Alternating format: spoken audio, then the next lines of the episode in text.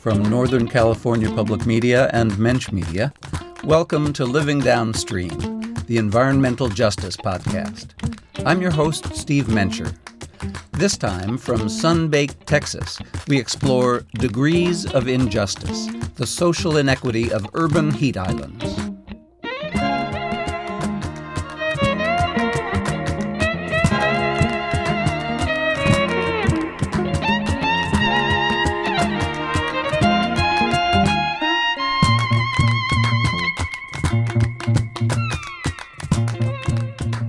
On this episode, Texas Public Radio's Yvette Benavides takes us to Central and South Texas, where summer days are frequently in the upper 90s, but where in many low income neighborhoods the mercury climbs even higher.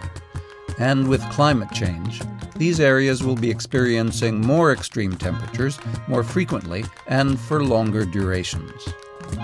New research shows how these hotter temperatures are taking a toll on the people who live in some city neighborhoods, typically in communities of color.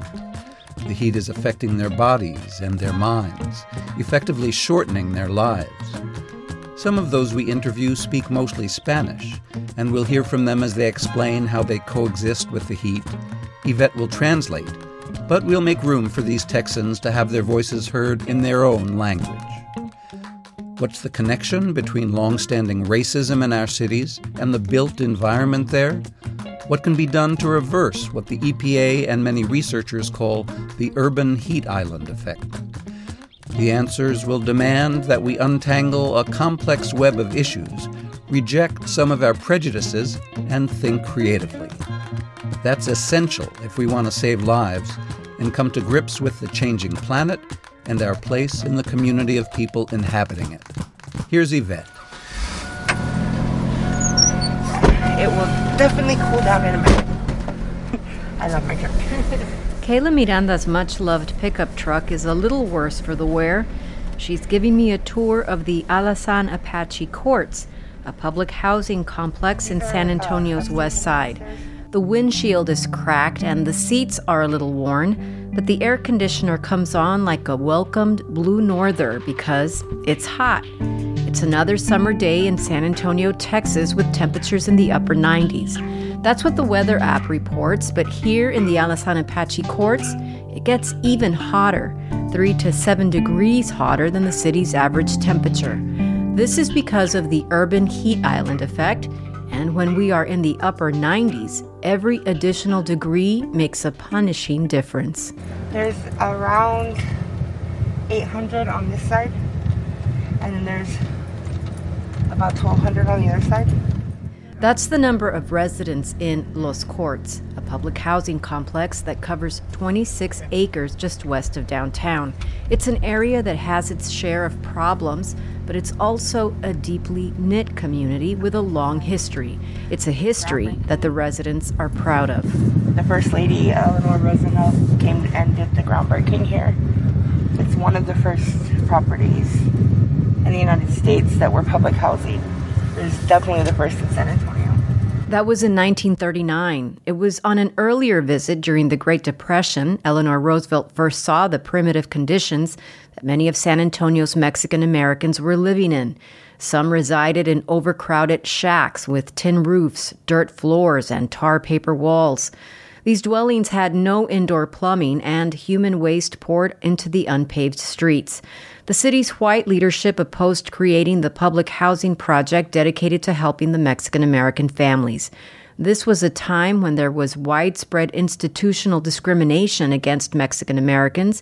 Many jobs were off limits. This was a population thought to be only fit for low skilled labor. It was only after Roosevelt intervened that the projects were built. And over 80 years later, the same structures still stand and are still housing the city's low income population, predominantly Mexican American. Around the courts, there are some trees, but not many. Shade is hard to find. The two story buildings are constructed of hollow tile and concrete, which are perfect for trapping the sun's heat and reflecting it, creating a heat sink. See this playground here? Like it's all metal. The kids can't go there.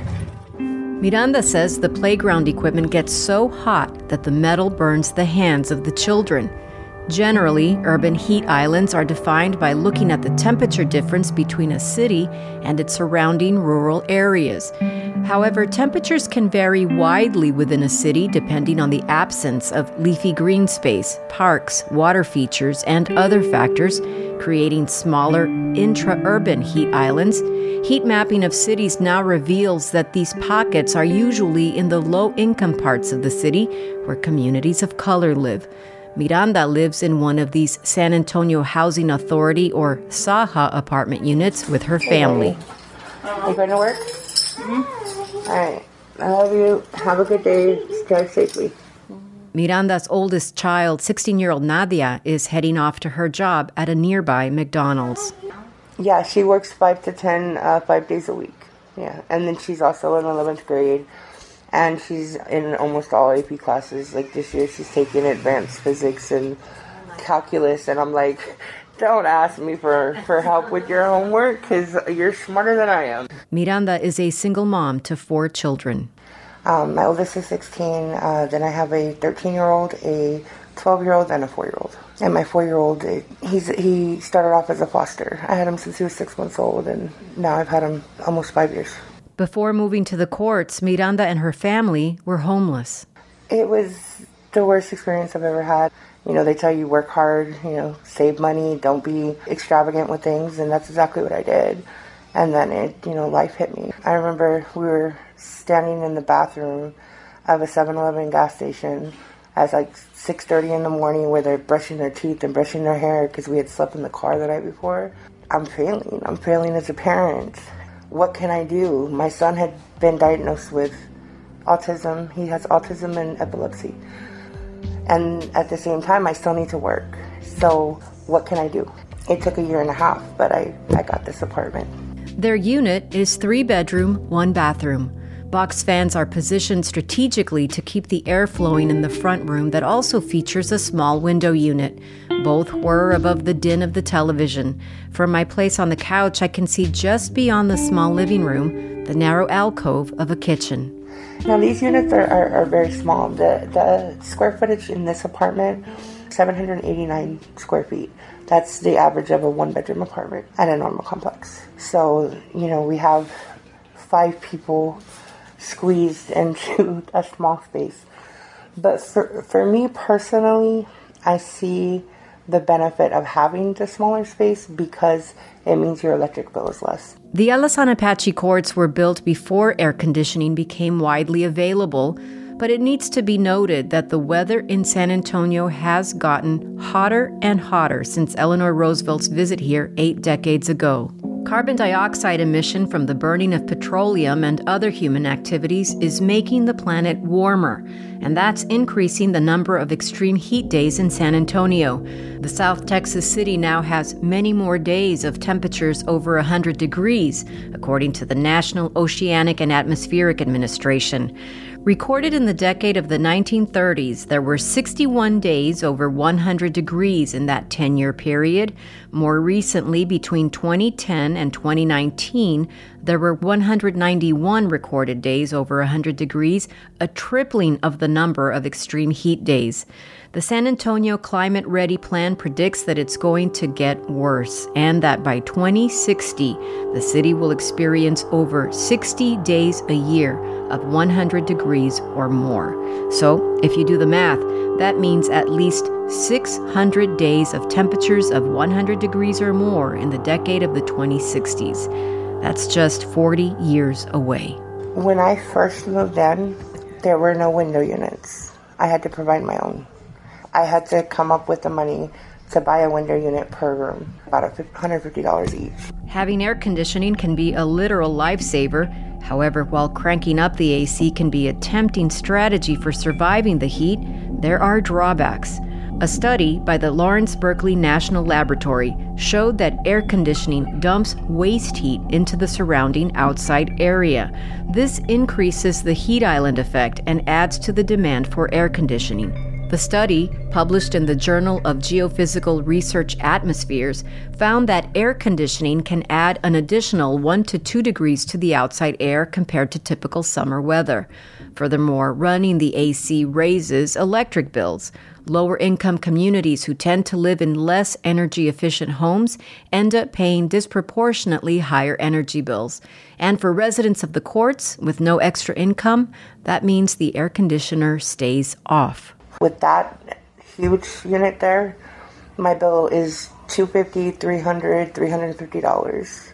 If you imagine somebody who's living on Social Security, has no other type of income coming in, and they only give you a $107 credit off your rent towards um, the electrical bill, then it's almost impossible to pay that electrical bill. But if residents don't run the air conditioner, to survive, they have little choice but to open up the windows and front door, and that exposes them to the possibility of becoming victims of crime. There's gunshots here all the time. You, you never know. It happens during the day, it happens at night. You're going to open your doors and windows, and people are walking by and they're seeing your stuff open. They're going to break into your unit because you have it open. It's easy access for them. And if you want to protect yourself, don't do those things. You just have to keep the the doors and windows locked. Miranda's neighbor Sofia is also alarmed by the crime in the area.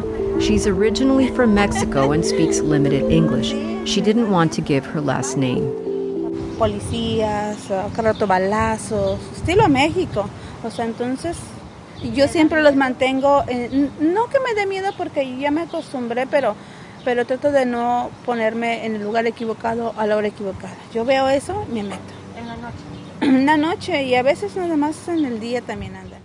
Sophia says there's a lot of police and gunshots, just like in Mexico. As I talk to her, she's watering a makeshift vegetable garden on her front porch. For pots, she uses whatever she can find large tin cans and plastic containers repurposed. Nevertheless, she's able to grow tomatoes, cantaloupes, and peppers. She's even cultivated a few avocado pits into little trees.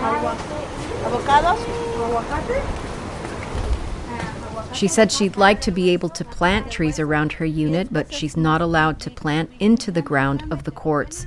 It's her dream to move away from the courts and have a yard with a garden where she can plant trees. Pues yo quiero primeramente tener una casa propia y tener muchos patios para sembrar árboles. Sophia says that's why it's so hot here because of the lack of trees. She calls the heat here oppressive and says it's bad for the children and elderly. No one can be outside between noon and 5 p.m. because it's so intensely hot. In fact, according to a report from the EPA published September 2021, the extreme heat is actually more deadly in neighborhoods where poverty rates are higher. In the report, Climate Change and Social Vulnerability in the United States, researchers found that rising temperatures resulting from climate change will lead to an increase in heat related illnesses and deaths in low income areas. Communities of color are being disproportionately impacted by the hotter weather, and it's taking a toll on their health and mortality. To put it bluntly, the heat is a killer. The three things that we think about in terms of deadliness of heat is how much you're exposed to heat, how sensitive your body might be, and what level of coping capacity you have. Vivek Shandas is a professor of climate adaptation at Portland State University. He's been studying the heat island effect on low income communities for more than 10 years. What we are finding across the country is that many of the hottest areas in um, cities and regions were consistently in areas where lower income um, and communities of color were living. And we were scratching our heads as to why that's the case. Shandas used satellite mapping to chart the heat islands and discovered something. The hottest parts of a city were in areas that had been redlined.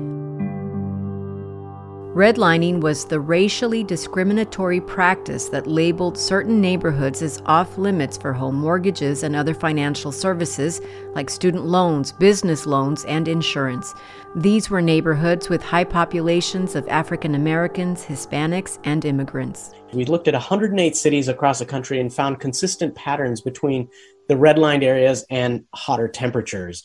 And on average, that was only that was about um, five degrees Fahrenheit from the redlined areas to their non redlined counterparts, though there were many cities that varied and some that were as high as 13 degrees Fahrenheit. During the hottest days of the summer, every degree is felt. According to the National Center for Biotechnical Information, during a heat wave, every one degree increase in temperature can increase the risk of dying by as much as 2.5%. Higher temperatures can strain the heart and make breathing more difficult, increasing the risk for cardiac arrest and asthma attacks. But if you don't have air conditioning or you can't run it because you don't have that kind of financial um, resource, and that coping capacity, what we call, and let's say you have a pre-existing health condition like you have asthma or something like that, and then you're you're in a neighborhood that's five or six degrees hotter than other neighborhoods around you, that could be a lethal difference in terms of temperatures.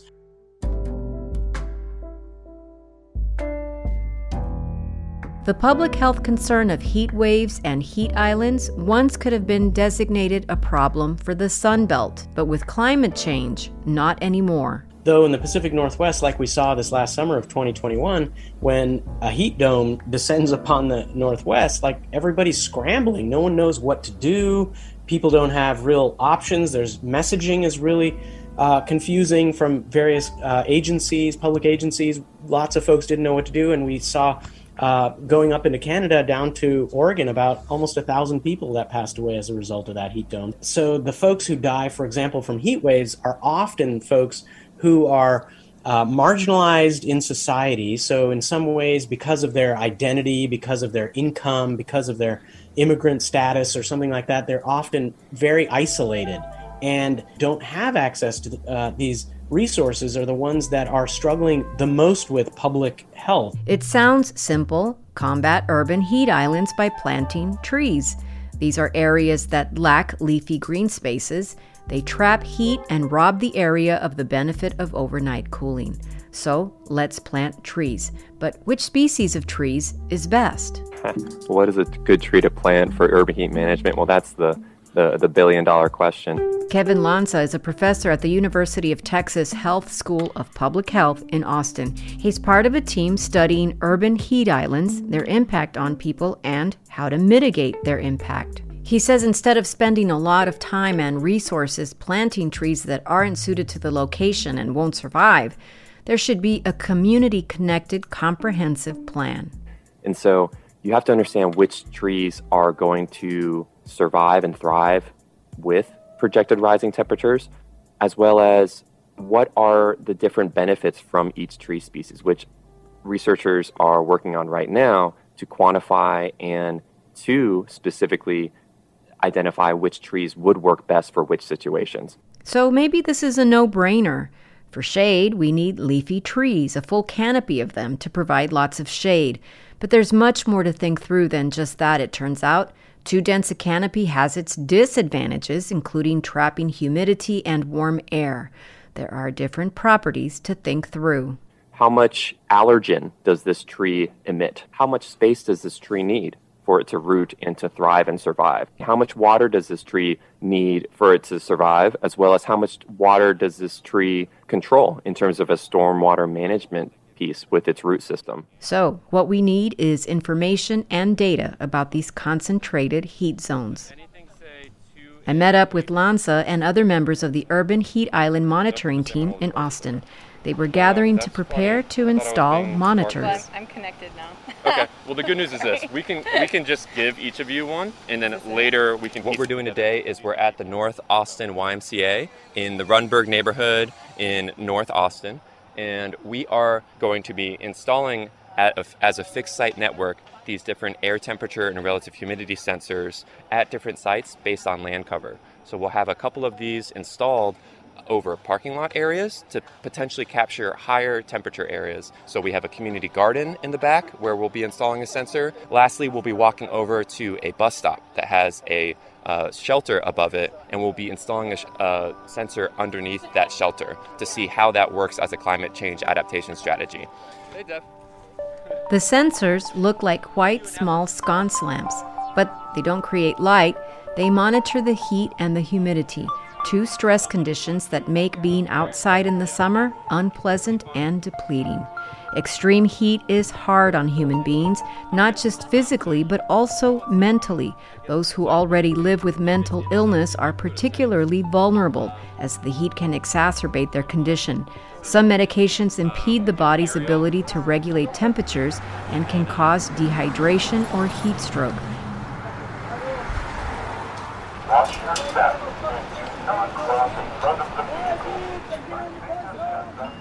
When Lanza and his team installed the monitors, it was midday as a crowd of people sat or stood to wait for the next bus. It was loud, chaotic, and very hot.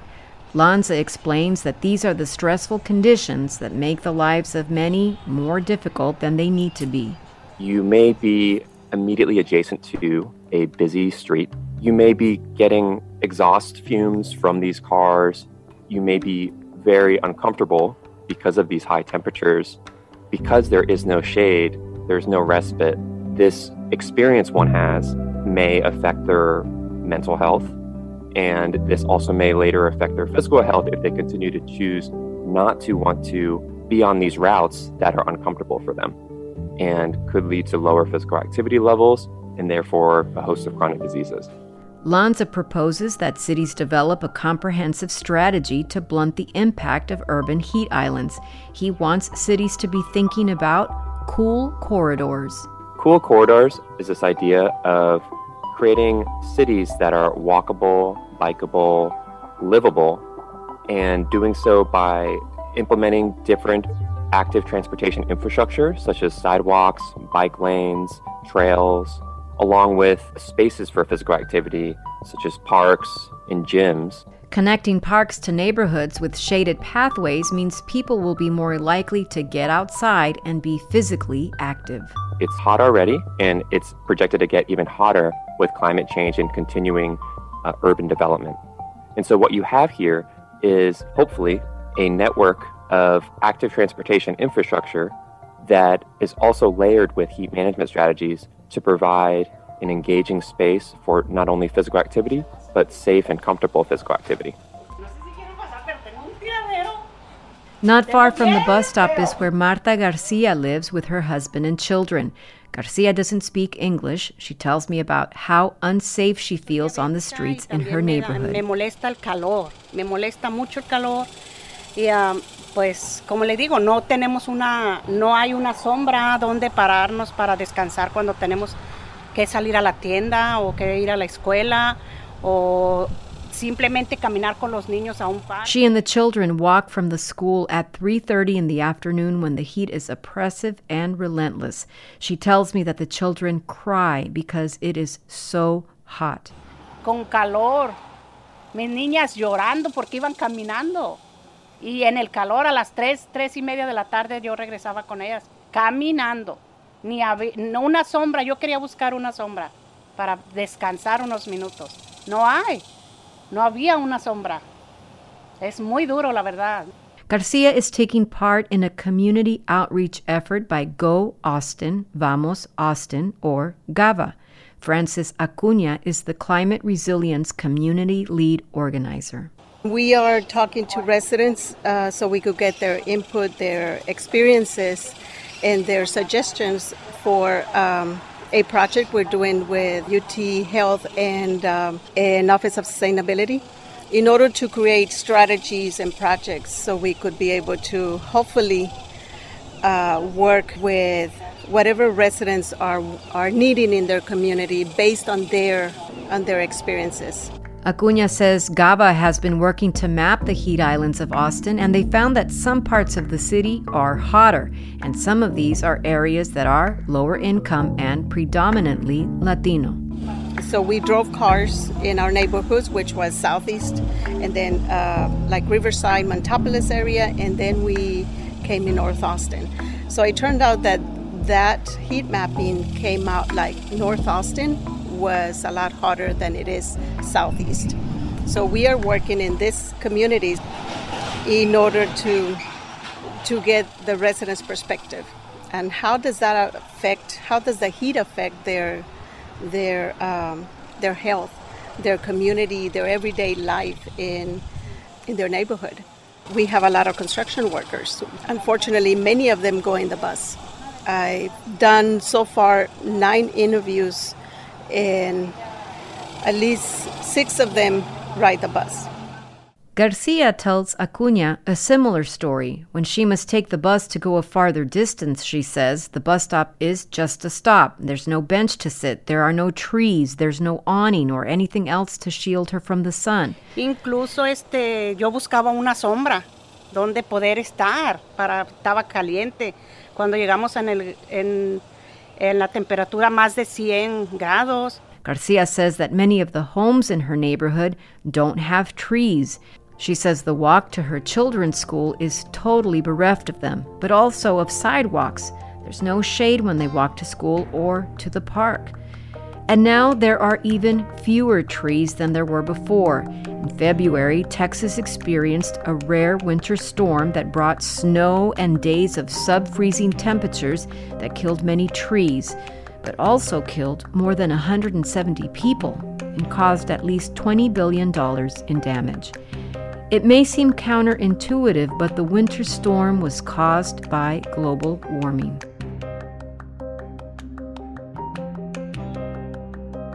According to a study published in the journal Science in September 2021, the warming of the Arctic is leading to an increase in extreme cold in places as far south as Texas.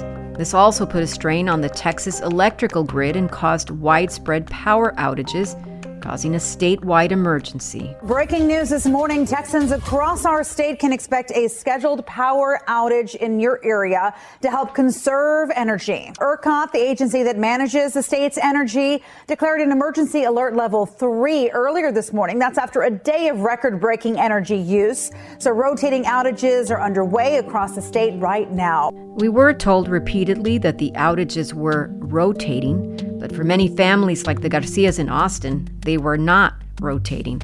The Garcias were without power and water for a week. Porque mis hijos también tenían hambre, tenían sed. Y pues te sientes, ¿qué, vas a hacer si no hay? Si, no, si pudiste tener algo en la hielera y no hay luz. O sea, es algo que es una experiencia que pasamos, pero la verdad es muy triste. Hasta yo quiero llorar. The food in the refrigerator spoiled, though a friend provided cases of bottled water and a meal for Garcia's family. Her children cried often that week, saying they were cold, hungry, and thirsty. Garcia and her husband melted snow just to flush the toilet. The nights were like years, an eternity, she said, and they all felt desperate. Para los niños, para nosotros, que es muy desesperante. Mis hijos, yo los miraba desesperados. Now she worries that the grid could fail again during the hottest part of the summer. Just that week, the power went out again for an entire day. She and her children spent that time at a McDonald's to stay cool. She believes that the temperatures are hotter and for longer periods of time with each passing year. The heat exacerbates her husband's asthma and Garcia's diabetes. Doing something about the urban heat islands is a way to take stress off the grid during extreme weather like prolonged heat waves. Another thing that concerns Garcia is the traffic on her street. For Garcia, who walks with her children to and from school, the streets that lack sidewalks become even more perilous as cars speed through at 50 or 60 miles an hour. Garcia recalls one terrible day when another mom and her three children walked just a few paces ahead one of the children was struck by a car and killed. Hay mucho tráfico por esta calle. Este, hay accidentes más que nada. Kevin Lanza says there's an added bonus of adding trees. There's evidence that they slow down traffic. Trees, if they're placed appropriately in urban environments, they can be strategic, reducing car speeds because it focuses cars on the road, it provides a reference point for driving, and it leads to a potentially slower speed of traffic overall. There's a transportation movement in the U.S. calling for the building of complete streets, which rethinks how road space is given almost exclusively to automobiles. With a complete street, the result is a safer space for pedestrians with dedicated lanes for walking and biking away from speeding motorists. Lanza says that cool corridors should be part of a complete street. If we were to flip a conventional street into a cool corridor, then you would have this infrastructure that's separated from the car at a distance to remove these individuals from those air pollutants given off by the road itself, by the cars on the road, and other processes. You would also have purposeful shading that allows individuals to travel in comfort and potentially start a habit or a routine that then also may lead to a modal shift. That is, meaning a shift from choosing to use a car or other motor vehicle and instead deciding to active commute using one's own feet or own bike to power their way from one point to another, which has its own health benefits, but at the same time is a climate change mitigation strategy because we're moving folks out of their cars. The problem with this strategy is that areas getting the complete street upgrade tend to be more affluent, where bike enthusiasts have already staked a claim. The lower income parts of the city are less likely to score these amenities, which is a fact that Marta Garcia seems to know well. Y, y estamos pagando bastante taxas. Es mucho las taxas que nos cobran. Entonces no tenemos todos los servicios.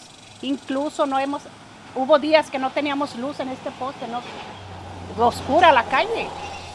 When she walks the streets where there are no sidewalks to get to the bus where there's no shade, she must sometimes wait for the bus for upwards of 30 minutes or longer, sometimes in the heat of the day. She says it's terrible that although she pays taxes, her neighborhood doesn't have the most basic things to improve the lives of those in her community. Eso es lo que a mí me gustaría, que hubiera árboles en las, en las calles. It's clear that for those directly affected by urban heat islands, getting to solutions to confront the problems requires community involvement. But Vivek Shandas points out that every community is different and those solutions need to be tailored to those specific local needs. What we really need to be thinking about is what are the strategies what are the what's the social infrastructure that communities need to put in place to be able to engage the property owners to be able to then reach out to potentially vulnerable individuals to safeguard them with the necessary you know hydration with finding local cooling centers being able to identify ways for them to be able to stay cool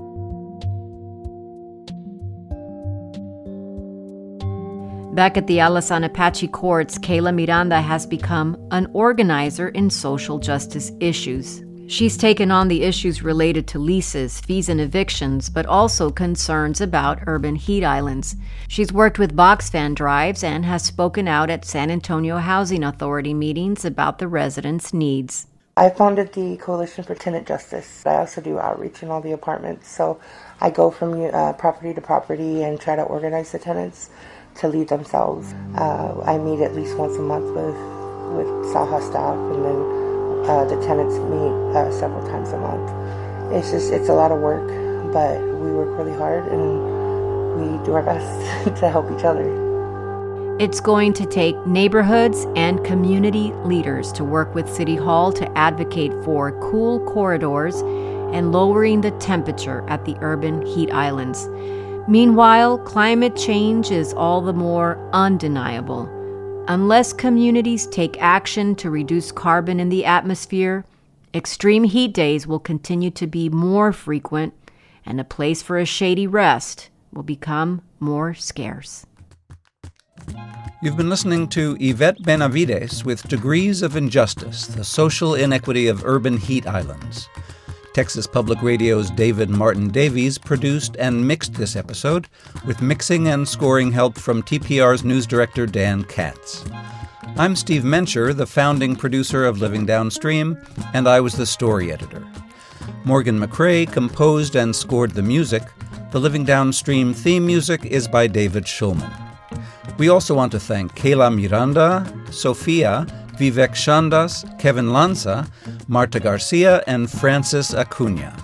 Chris Lee is radio executive producer, and Darren LaShelle is the president and CEO of Northern California Public Media. Subscribe to Living Downstream on Apple Podcasts, comment on it and rate it there, and find it wherever you get your podcasts. Find out more about us on NPR One. Visit our website at norcalpublicmedia.org/living. And a lot of you are finding us on Spotify. Thanks.